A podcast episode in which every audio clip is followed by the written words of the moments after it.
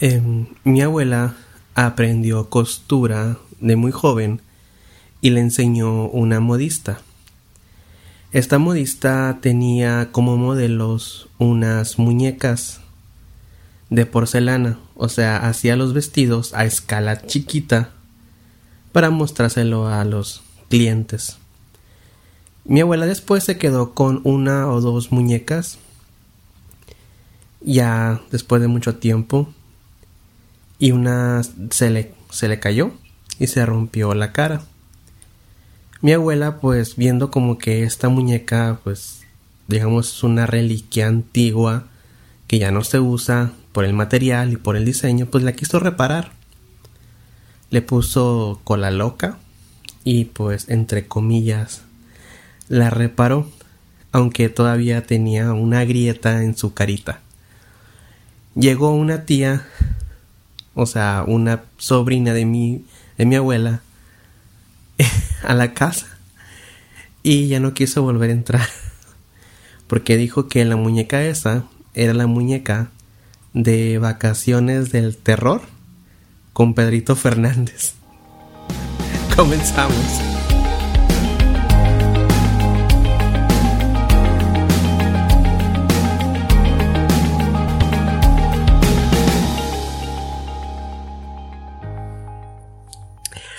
Hola, yo soy Josh Fregoso y estás escuchando los 20 siempre podcasts. Espero que te haya gustado el primer capítulo. Vamos a empezar con el tema de hoy porque se está grabando a finales de octubre y es una de mis épocas favoritas. Yo creo que la mejor, la mejor del año para mí. Obviamente eh, estamos en pandemia y no lo, no lo celebré de la forma en que quisiera. La verdad, quise respetar muchísimo lo que estaba pasando, lo que está pasando en cuanto a contingencia y medidas. Y sí, se está como que se está medio descontrolando, los números están cambiando. Dije, no, esta vez Halloween, me lo voy a reservar. Este, y mi segunda celebración del año favorita, creo que mi cumpleaños, sí, mi cumpleaños y después Navidad. Navidad sí me gusta muchísimo, pero no es nada como la Navidad infantil para mí. Pero también nada como la Navidad, bueno, nada como el Halloween infantil que se va adaptando también a, a como vayas creciendo. También la Navidad, pero no, no, mi Halloween es, es, es especial y Día de Muertos también. Es muy, muy especial como que recordar a los difuntos y todo esto y parte también como que en la infancia como que no captas y no como que no tienes esta apertura o no entiendes la muerte. Ya como adulto pues ya sí y, y, y entiendes todo lo que tenga sentido cuando día de muertos. O sea ya cuando eres adulto ya también la, la parte de, del día de muertos también tiene sentido no eh, y para esto para el tema de hoy pues sí, son las películas que nos dejaron marcados, películas de terror o películas que vemos en Halloween o primicias de Halloween, porque es como que de regla que las tenemos que ver.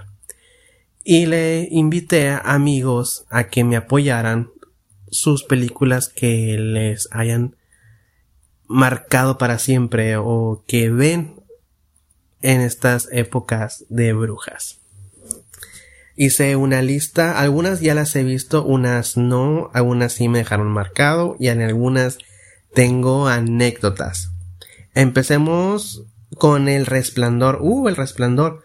Resplandor me, me la vi como hace como tres o cuatro años atrás. Salió una película que se llama Ready Player One, si no me equivoco, es la de un la de un morro que se mete a un videojuego y tiene que ganar un premio o algo así y, está en juego digamos el CEO de la plataforma porque algo así. Lo que pasa es que esta, película tiene muchas, muchas referencias de, de los ochentas y de los setentas. También de los noventas. Pero tiene demasiado, tiene demasiada referencia. Supuestamente es futurista, pero en los videojuegos ocurren muchísimas cosas. Aparece Chucky, aparecen muchísimos personajes de videojuegos y de películas. Aparece de Volver al Futuro, creo que el auto que conduce, bueno. Entonces tiene una secuencia muy especial que es la de Resplandor, que yo no conocía, yo conocía solamente unas escenas nada más. Se menciona el resplandor en la película y hay una secuencia. Entonces vi la de Roy Player One y vi la, y vi la del resplandor después, la busqué, la vi y es buena. Sí es terror como que psicológico. Después sale, bueno, ya en estos años sale creo que la segunda parte que se llama Doctor Sleep y es que ya como que el resplandor en materia es como que el mismo universo, la misma, es como que la historia, pero años después, muchos años después, y se maneja ya como que lo paranormal eh, ya en materia, el resplandor. La de la primera es muy padre, tiene las escenas las escenas de las niñas. Es muy épica, o sea, hay fotos y memes de las niñas. También la de la sangre que sale de la puerta, la de un casino, la del, ah, la de la puerta. Creo que muchísimas, muchísimo material, meme y otras películas tienen referencias sobre la escena de la puerta. Si no la has visto o si ya la viste, posiblemente ya sabes de qué estoy, de qué estoy hablando. La ciudad de los niños, no sé cuál es. No sé. La que me viene a la mente es, no, es la de la, los niños del maíz, pero no, no creo que sea la misma. Y, es, esta no la he visto, la vi como que la primera parte y me aburrió. Y es, y es, es viejita, es como setentera o sesentas por ahí la de los niños del maíz. Y es como que también de Halloween. Tampoco no la he visto. Soy de los niños. Si saben de cuál me refiero, me dicen por favor en redes sociales. La casa de cera. Uff. Las películas de los 2000. Todo el mundo la vio por Paris Hilton. Me acuerdo, era Paris Hilton, estaba en el spotlight, o sea, en los reflectores de todo el mundo porque se había filtrado una una cinta o unas escenas íntimas de Paris Hilton, aparte porque era la heredera de una cadena de hoteles y la casa de cera también fue, fue, o sea, el tema también era muy llamativo, ¿no? De, de estos cuerpos cubiertos de cera y, y, y uno de ellos, pues, la atracción era Paris Hilton, sí. Los otros. Esta la vi en este año. ¿Por qué les voy a mentir? Sí, la vi este año, no por la época de Halloween, la vi como que en el verano. Tenía ahí, tengo ahí un, servicio de streaming y estaba la de los otros, como que se estrenó. No creo que esté en Netflix. Este, y en Amazon Prime. No sé en qué plataforma la vi. Sí, la de los otros. Hay una película muy parecida a la de los otros. No, no, no, no, bueno, no es parecida. El final o la historia tiene muchísimo, o sea, muy, muy similar. Es la del sexto sentido. Las que ya la, ya la han visto ya saben a qué me refiero. Pero sí, güey, sí. La de la mitad de la película ya, ya sabía a qué se refería. O sea, ya más o menos tenía la idea de cómo iba a terminar la historia de la de los otros y la del sexto sentido. El exorcismo de Emily Rose no la he visto. Y eso que es como del 2005 por ahí. No, no la he visto. Sé que unos amigos la vieron de la, de la escuela, pero que yo no fui. Me acuerdo que yo cancelé. Dije que no, que no quería ir. Porque sí me daba como que miedito, pero a ver si la quería ver. Dije mejor me espero a que salga en, en casero, digamos, en alquilarla en, en Blockbuster. Porque en aquel momento había Blockbuster. Un lugar donde se alquilaban películas en discos, en formato DVD. También en VHS me, me tocó, pero ya me tocaba muy, muy niño. Pero sí, la de la exorcismo de Emily Rose. Dicen que fue de muchísimo impacto. No la he visto. Pesadilla en la calle del infierno. Me creo que la de Freddy Krueger, algo así, la del señor que tiene tiene navajas en los dedos o algo así. No la he visto. Vi la segunda parte, donde sale Johnny Depp. Es muy buena. Vi la segunda parte y me gustó. Dicen que pues nada como la original, pero es muy buena. La vi en una juntada de amigos hace como dos años. La vimos en su computadora. Bien. De hecho, se nos pasó muy rápido. A mí se me hizo muy rápido la película, pero muy buena. Este, me dice, ¿qué terror dormí después de verla? pues sí. Sí, sí, este, te deja un miedo.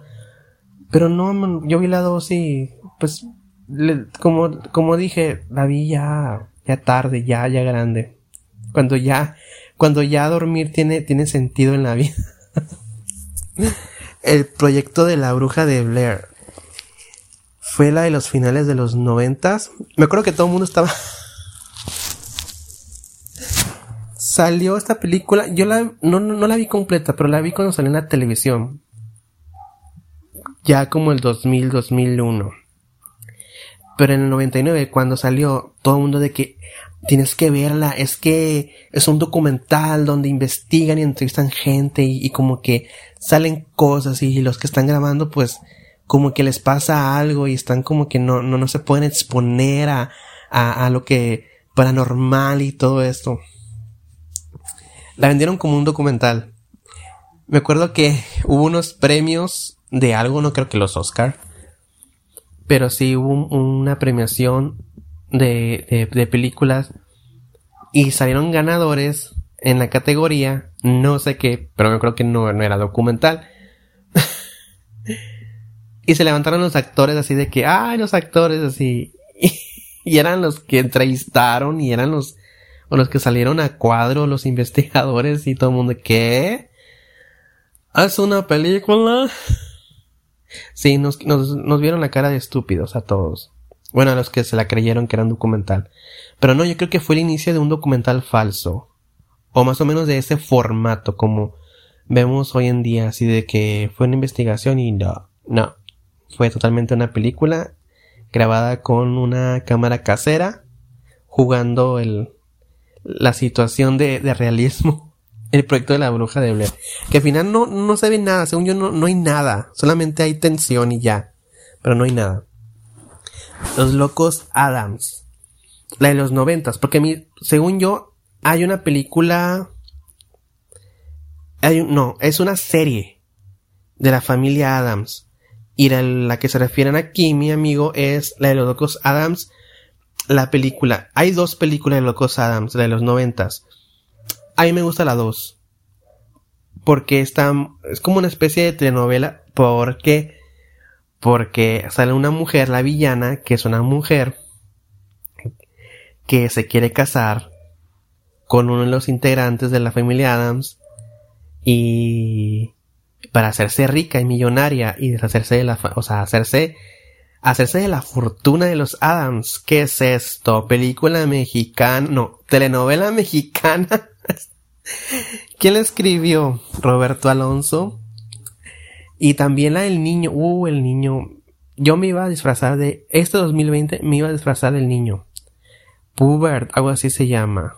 Robert, Pubert, algo así se llama el niño. El niño, el chico. No Pericles, aunque sí me, sí me puede quedar muy bien el personaje.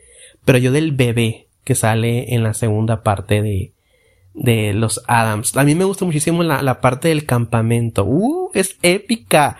Cuando le dice que eres... Cuando se vuelve bien perra Merlina le dice, cállate Blanca. Niña privilegiada. Cállate la boca. Y amarran a todos los niños, todos los niños los... me encantó. Me encanta esa parte.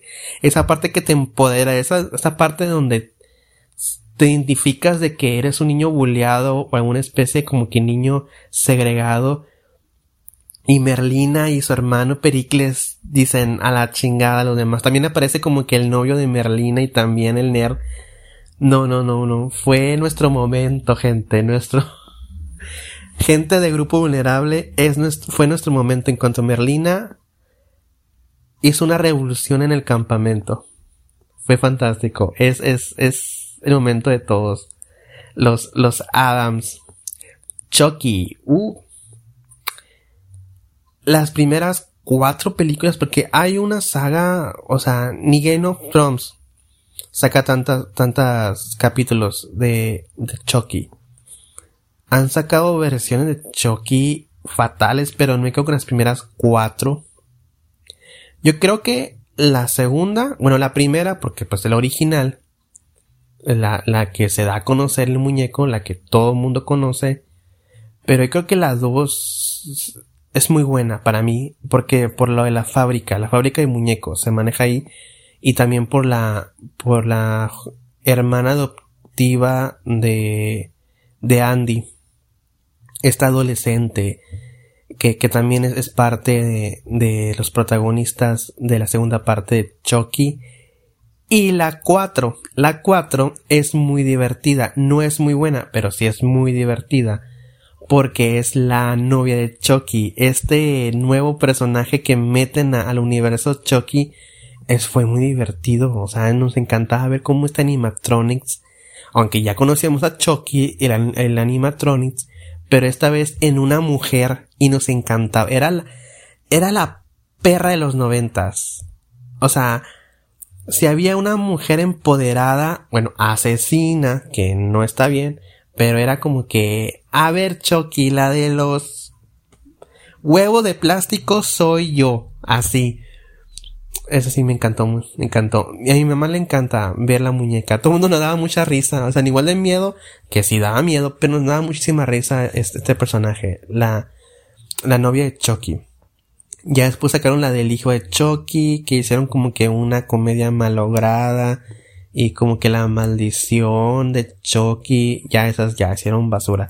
Que de hecho, dato curioso, en las que hicieron después de la novia de Chucky, creo que tiene una participación el actor que interpretó a Andy en las primeras dos películas.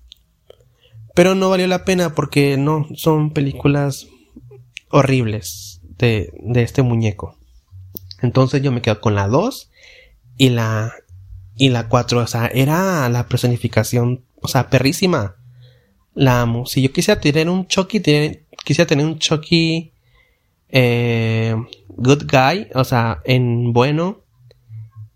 Y si me dijeran, ¿quieres tener la novia de Chucky? Por supuesto, me encanta. Me encanta su actitud, su empoderamiento, perrísima, muy sangrienta, muy asesina, qué miedo, pero sí, fue la amaba, la amaba, me daba risa, porque creo que se aventado muy buenos chistes la, la novia de Chucky. No es muy buena la película, pero el personaje nos, nos encantó a muchos. O sea, por lo menos a mí, uff, te amo. ok, la de el payaso, eso. Miren, reto de TikTok. Baja un dedo si te daba miedo bañarte porque creías que el payaso te iba a salir en la coladera. Por favor. Este, sí, sí me impactó lo de la coladera, pero en mi infancia tengo una anécdota sobre esto. Me daba muchísima ansiedad que mi mamá pusiera, o sea, lavaba la ropa, lavaba, digamos, las sábanas y las colgaba. Nosotros teníamos un patio muy grande y mi mamá colgaba las sábanas, o sea, a que se secaran. Me daba muchísimo miedo jugar, o sea, porque eh, nosotros teníamos un patio muy grande y, también conectaba con el patio de mis vecinos con los que jugaba. Entonces, una manera de tener acceso al patio, o sea, de regresar a casa, era a través del patio donde se colgaban estas sábanas. Entonces, yo muy, muy orondo, regresaba a casa y veía las sábanas. No, no, no. Yo entraba a mi casa con la mirada hacia abajo, sin ver las sábanas por miedo a ver el payaso eso ahí. O sea, me recordaba. Ya grande, me, me recordó porque en la película del conjuro hay una escena parecida con unas sábanas. No, o sea, cualquier cosa que tenga que ver con sábanas sí me da muchísima ansiedad. Pero solo las sábanas, sobre todo las sábanas extendidas, o sea, ahí en el tendedero. No, no, no, no, no, no. Adiós estreñimiento, así le decía. El payaso eso. Las brujas de los noventas. Bueno, acaba de salir, bueno, para cuando estoy grabando, ayer salió la de las brujas, la de 2020. No la vean, no la recomiendo. Si quieren, véanla. Va a estar, está en una plataforma, creo que está en el cine en la plataforma de HBO Max. Ya la vi, no la vean. Pero que nos quedamos con la bruja de los noventas. La mejor película de brujas infantil. Esta es de regla. La mejor película, o sea, de los 90. De hecho, fue grabada en el 88 y en el 90. Dato curioso. está basada en un libro de cuentos. Bueno, de un cuento. Y dicen que el final de la, o sea, la adaptación de la película no respetó el final del, del cuento. O sea, la película no respetó el final del libro por la cual el autor se molestó y no quiso los créditos en la película. Eh, uno de los participantes o de las personas que trabajaron en esta película era Jim Henson. Jim Henson es un genio. Cualquier cosa que esté hecha por la compañía de Jim Henson, que son el Cristal Encantado, los Muppets, ¿Qué más? Hay una, hay un programa que está en Disney Plus, que están también hechos por la compañía de Jim Henson, la de los dinosaurios, la del nene consentido, no sé si se acuerdan. Está hecha por Jim Henson. Pues bueno, Jim Henson participó en la película de las brujas en los animatronics de los ratoncitos. Y convenció al, al, al autor en aparecer en los créditos de, de esta película. La película de 2020 respeta este final. Pero después de que hayan hecho trizas el guion, o sea, no, no, no, no, no. No la recomiendo. Prefiero la de los noventas, me quedo mil veces con la de los noventas. La parte, o sea, hay partes que, que, que, que no se pueden sustituir. O sea, los sentimientos que, que, te transmiten, no, no, no te las puede dar otra película la de las brujas de los noventas. Y otra de brujas que me encanta muchísimo, que es así infantil, que no es tanto de miedo y es divertidísima. Ya sabrán de cuál estoy hablando, la de Hocus Pocus Abracadabra para hispanohablantes. Dicen que ya va a haber segunda parte. No sé. Pero sí, sí, es, es muy buena. La tienen que ver. Creo que la tienen que ver en cualquier época del año. Es muy divertida. Eh, y pues sí, yo creo, ¿cuál, cuál me quedó traumado? ¿Qué escena? Creo que donde se incineran y la del zombie. La del zombie sí me da muchísimo miedo. Eso sí, sí me quedó. Me quedé un poquito mal, pero la volvería a ver mil y un veces. La de Hocus Pocus. Mm, otra película, mamá. Esta está más para acá. Esta sí me dejó mal por un rato. Y está dirigida por Guillermo del Toro, creo. Está basada en un cortometraje que también está espeluznante. Sí. Las morritas, no mames, las morritas. Están, eran dos niñas, pero la más chiquita, no mames. Sí me dejaba mal. Pero también el fantasma de mamá, uh, se aventaron con los efectos especiales. Eso sí era trabajo de efectos especiales. Sí, es muy buena la de mamá. Si no la han visto, búsquenla. Pegó en su momento y ya después como que nadie se acordó de ella. Es muy buena. Eh, las animadas me dicen aquí la de Coraline y la de Jack. Coraline es muy buena, pero la historia me perdí en historia. A lo mejor porque te deja como que un trago amargo, porque sí como que llega un tono muy macabro y algo que no entendí. Y la de Jack, prefiero verla. Es la de Pesadilla antes de Navidad, algo así. Sí, es esa. Porque Jack es el personaje emblemático de esta película. La de Coraline es muy buena, pero no, no, no me, no me dejó tan traumado. Dicen, dicen que algunos niños empezaron a, eh, empezaron a tener como que episodios de, de depresión después de ver Coraline. No sé ese dato, pero la de Jack es muy buena. De hecho, la pueden ver en Navidad si quieren. Y Jack es, un, es una película romántica. Si se fijan muy bien, es una película donde hay temas, o sea, paranormales, porque son personajes de otro mundo, de otra dimensión. Pero en sí la, la, historia es romántica, es de amor, de unos personajes paranormales que tienen problemas de amor ahí algo, o algo por el estilo. No la vi en el estreno, creo que la vi después, yo que ya de, adolescente. A muchos le quedó muy marcado. Eh, otra, Saw. Uh, tengo una anécdota sobre Saw, juego del, del miedo. Me acuerdo que estaba en la prepa. Y yo solía en aquel entonces comprar películas con mis ahorros. Comprar en Blockbuster. En aparte seminuevos. Que tenían precios muy accesibles. Eran como que 20 pesos. 100 pesos era como que mi presupuesto máximo nada más compraba uno. O sea, 20 pesos era un dólar. O sea, es equivalente a un dólar. En aquel momento pues eran que 2 dólares. Eh, Sí, me acuerdo, mira, la historia va así. Fue, hacíamos un proyecto, o sea, fuimos a hacer tarea y de camino a mi casa, en el trayecto había un blockbuster.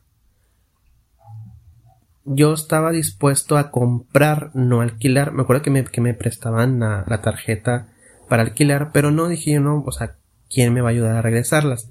Mejor pues sí, compro películas a ver qué joya me encuentro. Y pues me encontré una de Ice Cube, creo que la de Ya llegamos aquí, algo se llama la película. Es navideña. Es divertida, es muy buena, familia, es familiar y es muy divertida.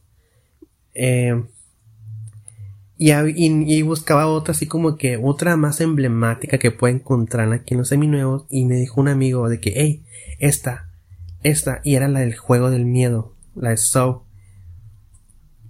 Yo no conocía nada de la película. Nunca había visto un avance, nunca había visto ni un póster, ni una sinopsis, ni que alguien me platicara de esta película. Nada. Y estaba como que en 50 pesos. Estaba dentro de mi presupuesto. Estaba como que queriendo gastar como que 200, 150 pesos, 150 pesos más o menos quería gastar.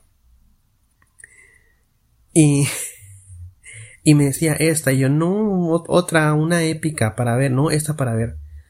En fin, terminó convenciéndome y agarré la de Stop por 50 pesos, una de terror, dije yo, va. Eh, llegamos a mi casa, sacamos los snacks, ¿y cuál vemos? Y yo, ah, la navideña de Ice Cube. Y mis amigos, queremos ver esta. La del juego del miedo. Ok, dije yo, va. Como no había visto nada de esta película, dije yo, va a ser palomera, dominguera, uno que otro susto, X.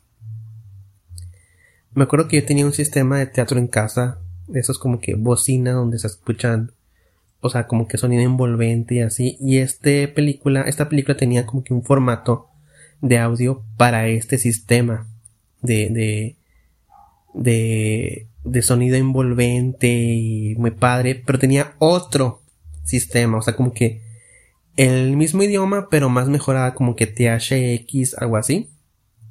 Y pues la pusimos en ese formato, me acuerdo. Muy, muy, muy, se, se notaba la, la diferencia de audio. Y pues la vimos. Nos quedamos como cola de pingüino fríos y en el piso. Todos. Bueno, menos el que me convenció, porque como que el que me convenció ya sabía lo que se esperaba, como que ya le había visto o ya sabía de qué se trataba la película. Pero los demás nos quedamos así de que, güey, me das right, o sea, los que se llevan de mi casa, de que, güey, me das right. Y yo así de que no se vayan hasta que regresen mis papás. de hecho, aquí la tengo todavía, la del juego del miedo y no la he visto solo. O sea, después de verla dije yo no la voy a ver. La voy a ver hasta que venga alguien, alguien que me diga la quiero ver. La vi como tres veces después, pero en compañía, en compañía de unos primos y de otras personas así, pero no, no, no. Me quedó muy mal. La escena del casco, no mames, la del juego del miedo. No, la, la escena del casco, la de la morra que tiene como que el casco que se abre como trampa de osos. No, no, no. Creo que no tuve pesadillas. Quiero pensar que no tuve pesadillas. Esa. Esa es la que, la que más me acuerdo, la del juego del miedo, la del casco y el trampa de osos. Y la tener que buscar la llave en las tripas de, de alguien. No. Y la de, y la del muñeco en el, la bicicleta. No me da tanto miedo porque era como que ya nos decían que era un, un muñeco, pues no era un muñeco poseído, sino que era un muñeco que, que manipulaban ahí, o sea, dentro de la película, en la historia. No era un muñeco paranormal. Pero sí, la del casco me dejó muy, muy traumado. ¿Cuál cosa era más que manejaban? Esa nada más. Sí, porque eran más cosas que más, más juegos. Y la de cortarte la pierna, pero ya, para ese momento ya estábamos como que cuerudos de miedo para ese momento. Pero la de Saw. Y la de Hostal. A ver, la de Hostal no la he visto. No la he visto. Creo que fue muy famosa.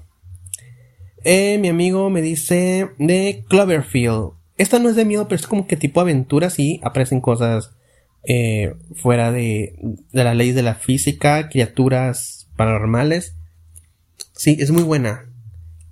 Dicen que hay otras películas que están del mismo universo, pero no es no cumplen como que una secuencia, sino que ocurren en el mismo plano, pero en diferentes escenarios.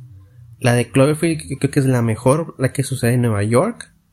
Y hay otras que se llama calle, algo así, 10, algo así, Cloverfield, Lane, algo así. Es una morra que supuestamente la secuestra a un señor en un búnker o sea, según ella la secuestra, pero el Señor dice que la está protegiendo, protegiendo de un apocalipsis. Y pues, pues ya después la, los dejo para que si no la han visto, pues que la busquen. Y otra es en el espacio, creo que es la de Netflix, que es este Cloverfield Paradox, algo así. Y ocurre en el espacio, o sea, es como en una estación espacial ocurren cosas efecto de lo que ocurre en todo, en lo que ocurre en la Tierra y toda esta cosa. O sea, los que ya la han visto me entenderán.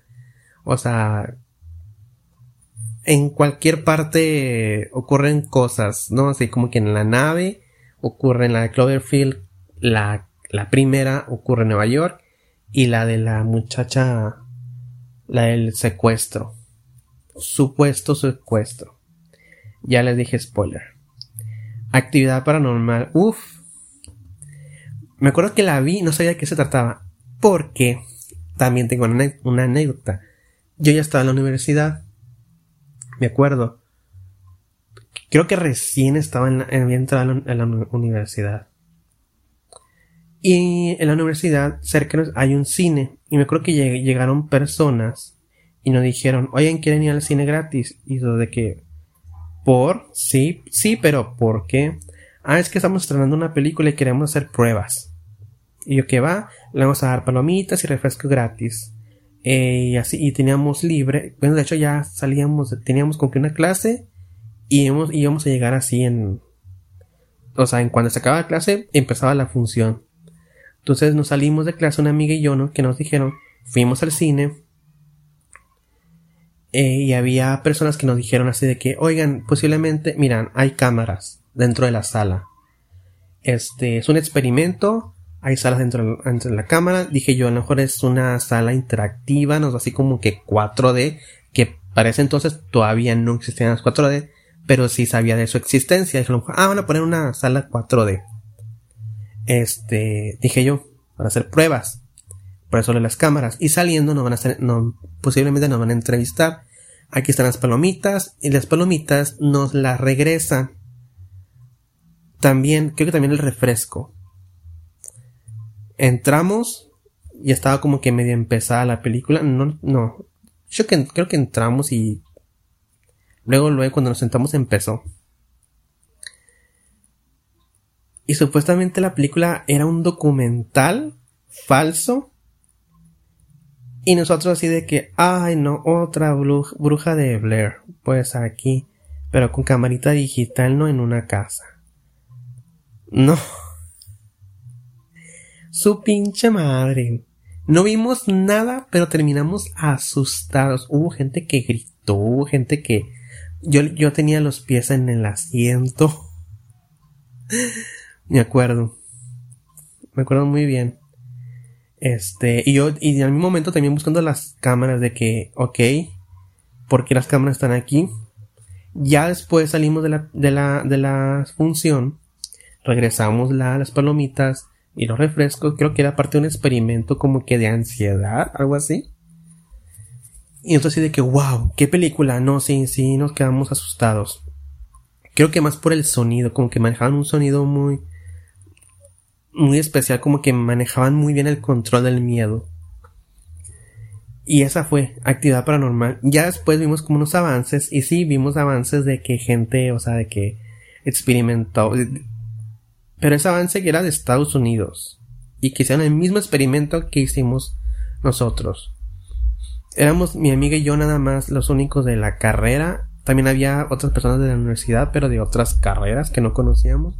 Pero sí, y parejas, y personas adultos mayores, y, gente, mm, digamos, señores jóvenes, y así.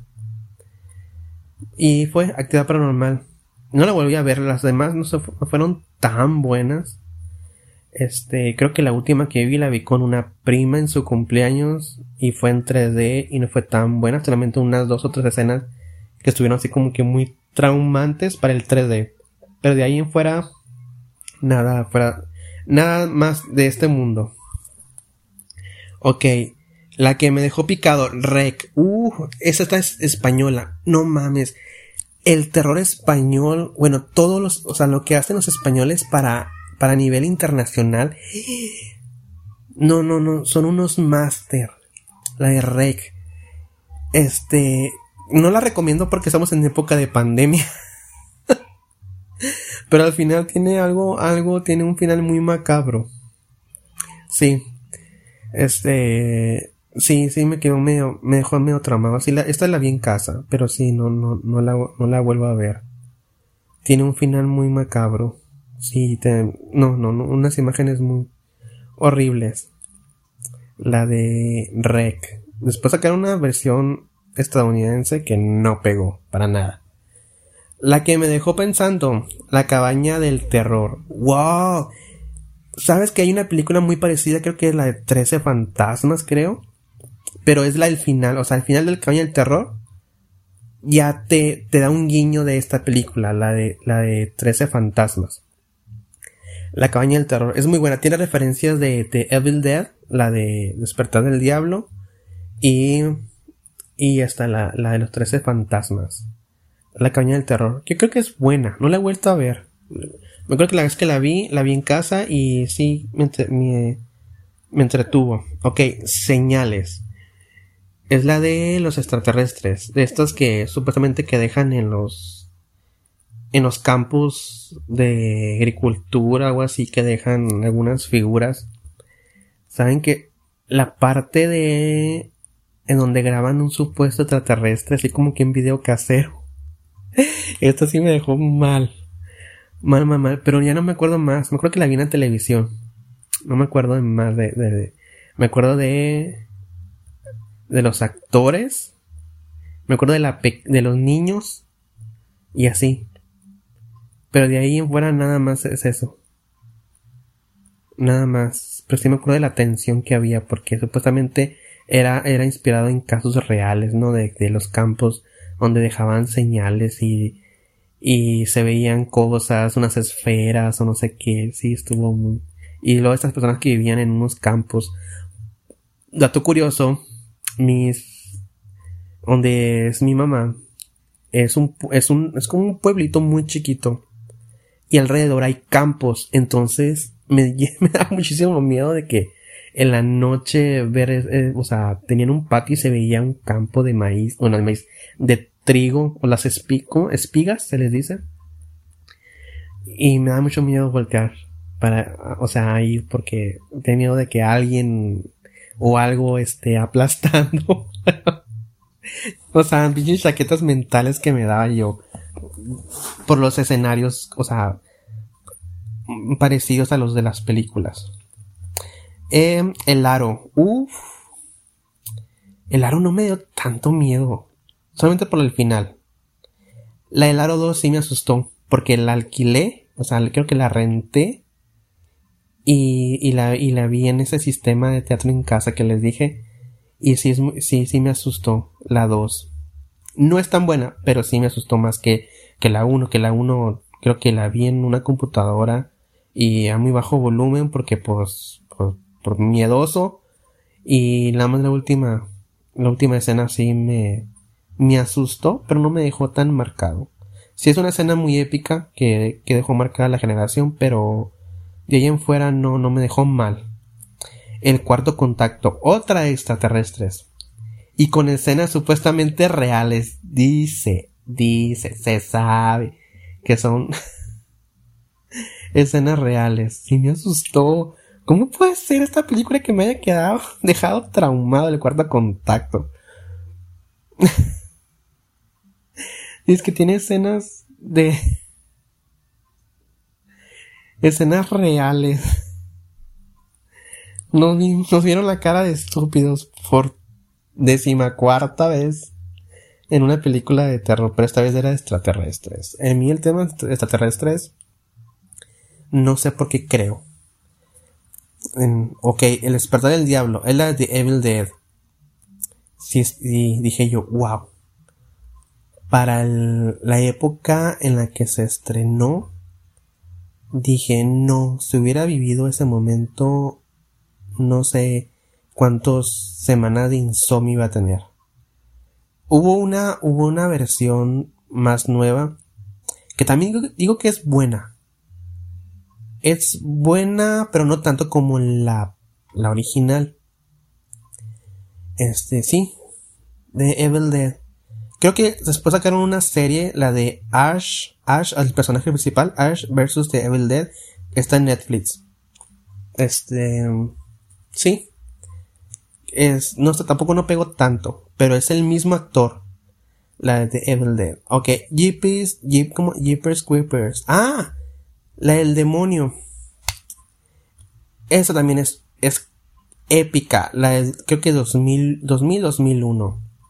La de Justin, Justin Long se llama el actor. Es muy buena. Es muy, muy, muy buena. Es muy, muy lenta. Pero sí, es, es muy buena. Suena a, es una película independiente, pero sí pegó. Sí pegó en, en las salas yo la vi cuando salió en televisión y sí me asustó.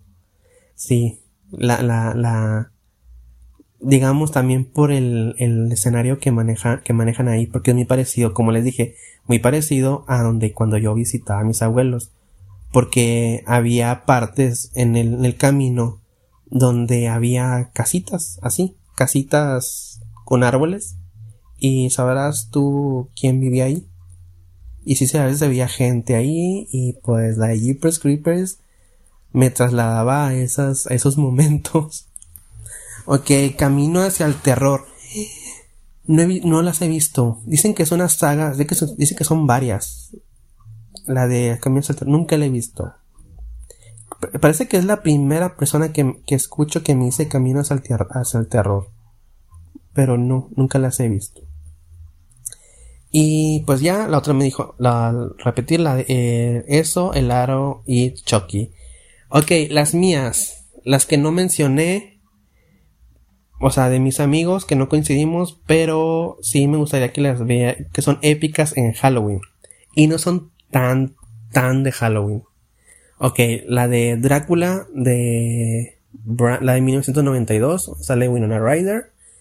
Esa es muy buena eh, es como de arte, algo así. Y otra que es con la que muchísimos millennials, con, millennials conocemos es la de chicas pesadas. No es de Halloween, no es de terror, pero sí, sí es como que nos dio un icono de la adolescencia. Chicas pesadas. Yo la vi en Halloween. Así de que la tengo que ver porque es muy divertida. Sale Lindsay Lohan, Rachel Adams, sí, es épica. En cualquier época del año. Pero sí, este, en Halloween creo que es clave verla. Aparte porque también el 3 de octubre es el día de chicas pesadas.